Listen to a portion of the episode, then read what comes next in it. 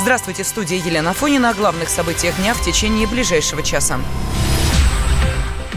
Президент Сербии Александр Вучич поблагодарил Владимира Путина за поддержку в сохранении территориальной целостности республики. Он также пригласил российского коллегу в ближайшее время посетить Сербию.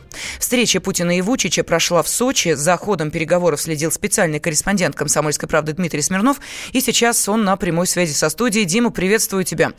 Да. Ну, насколько мы знаем, сегодня на встрече двух лидеров даже переводчик не понадобился. Ну, на самом деле, да, потому что Вучич прекрасно говорит по-русски, и он сразу начал, перешел на великий и могучий, э, поэтому только там он такую часть э, протокольную пресс-конференции, которая транслировалась на Сербии, он говорил на сербском, да и то в конце не выдержал, уже перешел на русский, отвечая на вопрос российской журналистки. Ну и еще сегодня Вучич делал комплименты Путину, сравнивал его с предыдущими президентами России.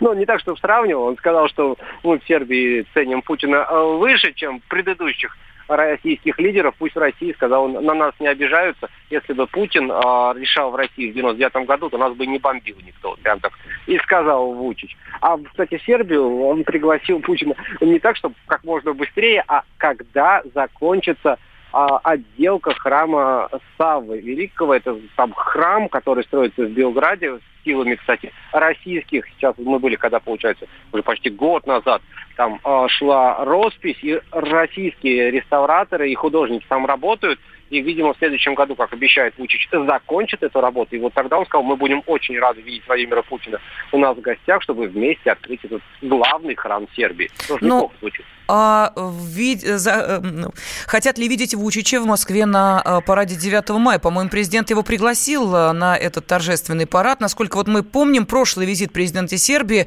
положительно отразился на экономике нашей страны. Тогда Вучич сказал, когда я был на параде Победы, Путин посоветовал мне, что купить, и я его послушался. Пригласили... Это он сейчас и сказал, mm-hmm. да, это он сейчас сказал. И, собственно, Путин сегодня начал пресс-конференцию с того, что э, сказал, что я пригласил господина президента на парад Победы, и он принял наше приглашение. То есть Вучич согласился, что он приедет. Ну, собственно, никто не сомневался, да, что президент Сербии будет в Москве 9 мая. Дима, ну и э, скажи, пожалуйста, ведь не только Сербия была сегодня в центре внимания, не только российско-сербские отношения. Там действительно э, спросили и про газ, э, про транзит газа в Европу. Там вопрос состоял из двух частей. С одной стороны, э, спросили, чего будет дальше с украинским транзитом, на что Путин сказал, что мы ведем сейчас переговоры и, в принципе, наверное, должны согласовать. В Вене идут переговоры. Пока, правда, запросная позиция, которую вот украинская сторона выдвигает, она намного э, превышает реальные цифры, но надеемся, что договоримся, сказал Путин. И раскритиковал Болгарию, которая вроде как просила-просила, после того, как она завалила Южный поток, а, чтобы через нее прошел часть турецкого, а сейчас сама работает очень медленно. И надо сказать, что это редкий случай, когда Путин кого-то из зарубежных коллег критикует публично. Вот мы сегодня видели такое. Ну что ж, спасибо. На прямой связи из Сочи был специальный корреспондент «Комсомольской правды» Дмитрий Смирнов. В конце ноября Александр Вучич э, прокомментировал свой предстоящий визит в Россию и заявил, что считает президента Владимира Путина искренним другом Сербии. Канцлер Германии Ангела Меркель сообщила, что Берлин выслал российских дипломатов, поскольку Москва не оказывала содействия в расследовании убийства гражданина Грузии. Она также не исключила, что эта тема будет обсуждаться на переговорах с Владимиром Путиным в Париже. Ну а тем временем Москва рассматривает заявление Берлина о высылке двух сотрудников посольства как безосновательные и недружественные. С таким заявлением выступил МИД России. В Депведомстве также добавили, что политизированный подход к расследованию убийства гражданина Грузии в Берлине недопустим. В среду днем Министерство иностранных дел Германии объявило двух сотрудников российского посольства персонами нон-грата. Российские власти, несмотря на неоднократные высокопоставленные решительные просьбы, не приняли достаточного участия в расследовании этого убийства, подчеркнули в немецком МИДе. Политолог, директор Института современного государственного развития Дмитрий Солонников считает, что Германия могла поступить еще жестче какая-то реакция Германии должна была быть. Пока что это такой срединный вариант. Германия могла долго-долго тянуть с расследованием и потом как будто бы спустить его на тормозах, но вряд ли бы на это пошла. В общем-то, Ангела Меркель выступает в позиции там, необходимости продолжения давления на Москву. Более радикальная позиция это была бы э, сразу принятие экономических санкций, ограничение различных совместных проектов, но вряд ли бы на это пошел бизнес. Вот выслать двух дипломатов – это и прореагировать на ситуацию, и проявить жест своей политической воли, и, с другой стороны, там, не нарушить реальные контакты, реальное взаимодействие. Два дипломата не принципиально скажутся на работе дипмиссии ни одной, ни другой страны, но это, да, реальный фактический шаг, который государство предпринимает. Вряд ли конкретно эти два человека имеют непосредственное отношение к э, убийству э, в Берлине, произошедшему несколько месяцев назад, но нужно было продемонстрировать свою решительность. Вот она продемонстрирована. Без сомнения, Россия точно так же вышли двух дипломатов германских. Дальше как будет себя вести Министерство иностранных дел э, Германии? Если будет дальше, вот теперь уже политический заказ раздувать данный конфликт, то он может быть, да, тогда это могут быть и последующие меры, и какие-то более жесткие высказывания. На ситуацию отреагировали и в Кремле. Так, пресс-секретарь российского президента Дмитрий Песков рассказал, что подозрения со стороны немецких властей по поводу возможной причастности России к убийству гражданина Грузии в Берлине беспочвенны. Нет, я не думаю. Там каких-то серьезных, э, серьезных подозрений нет и быть не может. Какое отношение к российским властям? Это абсолютно беспочвенные какие-то предположения. И, собственно, эта тема, она действительно как-то экзальтируется германскими СМИ, но это не значит, что дела обстоят именно так. Политолог Александр Асафов считает, что такие обвинения делаются с одной целью.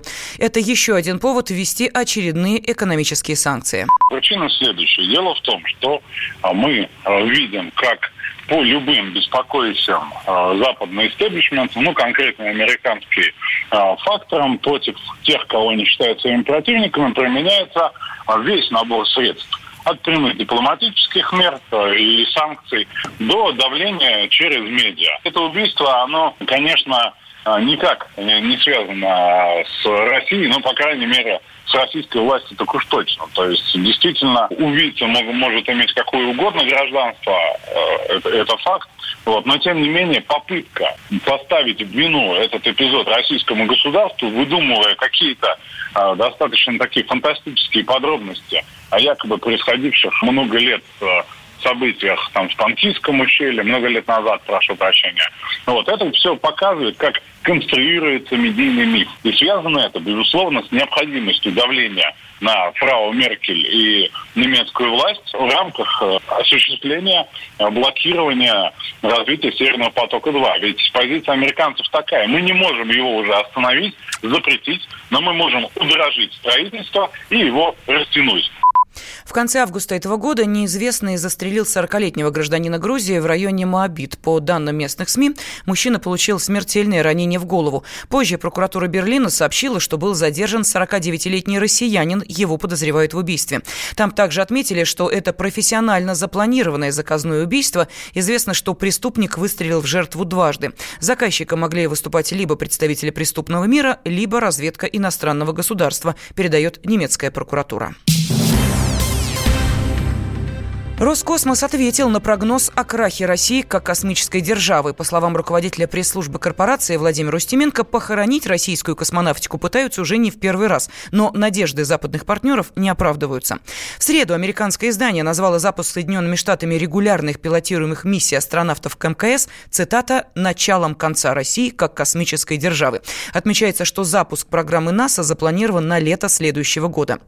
Обозреватель отдела образования и науки «Комсомольской правды» Александр Мил Вилкус считает, что такими статьями американцы лишь тешат свое самолюбие. Конечно, у американцев есть такая вещь, как уязвленное самолюбие. А с 2011 года оказалось без средств доставки на Международную космическую станцию. Большая часть построена на американцами, а летать они туда не могли после того, как э, стали на прикол шаттлы. И Конечно, их пилотируемая программа полностью зависела от нашей э, программы «Союз». Сейчас э, они собираются летать на своих кораблях, но пока еще непонятно, удастся ли в 2020 году запустить в настолько безопасном режиме, чтобы они доставляли туда на станцию людей. А, и, конечно, им тяжело признать, что вот столько лет практически э, каждый полет астронавта, он обеспечился Россией. Мало того, э, две американские ракеты – летают э, с российскими двигателями, и пока нет ничего, чтобы могло их заменить. И не очень приятно это признавать, проще, конечно, говорить о том, что вот американцы уйдут, у нас все рухнет. Не рухнет, и, конечно, мы будем летать на э, станцию международную, если пока до 2024 года. Есть разговор о том, что продлят работу станции и до 2030 года. Ранее стало известно, что НАСА приобретет два места на российских кораблях «Союз», чтобы обеспечить присутствие своих астронавтов на МКС до сентября 2021 года. В 2011 году была выведена из эксплуатации американская многоразовая пилотируемая транспортная система Space Shuttle. После этого экипажи на МКС доставляют только российские корабли «Союз». С 1 января следующего года будут увеличены ежемесячные выплаты для самозанятых пенсионеров. Федеральной налоговой службе напомнили, что они индексируются каждый год. Ну, например, в текущем их повысили на 7%. В среднем прибавка составила около 1000 рублей в месяц. А вот работающим пенсионерам выплаты не индексируют.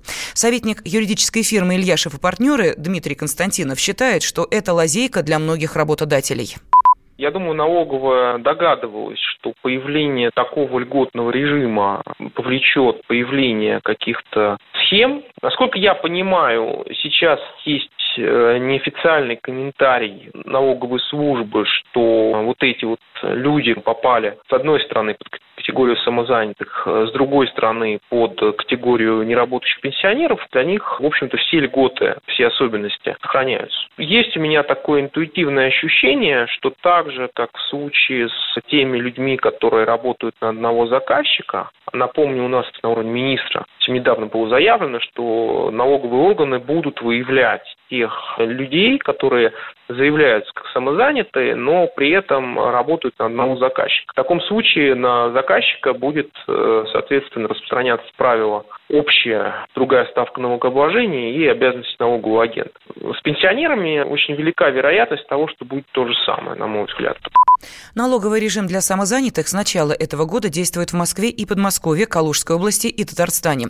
Его участники платят налог по пониженной ставке 4% на доходы, полученные от физлиц, и 6% на доходы от юридических.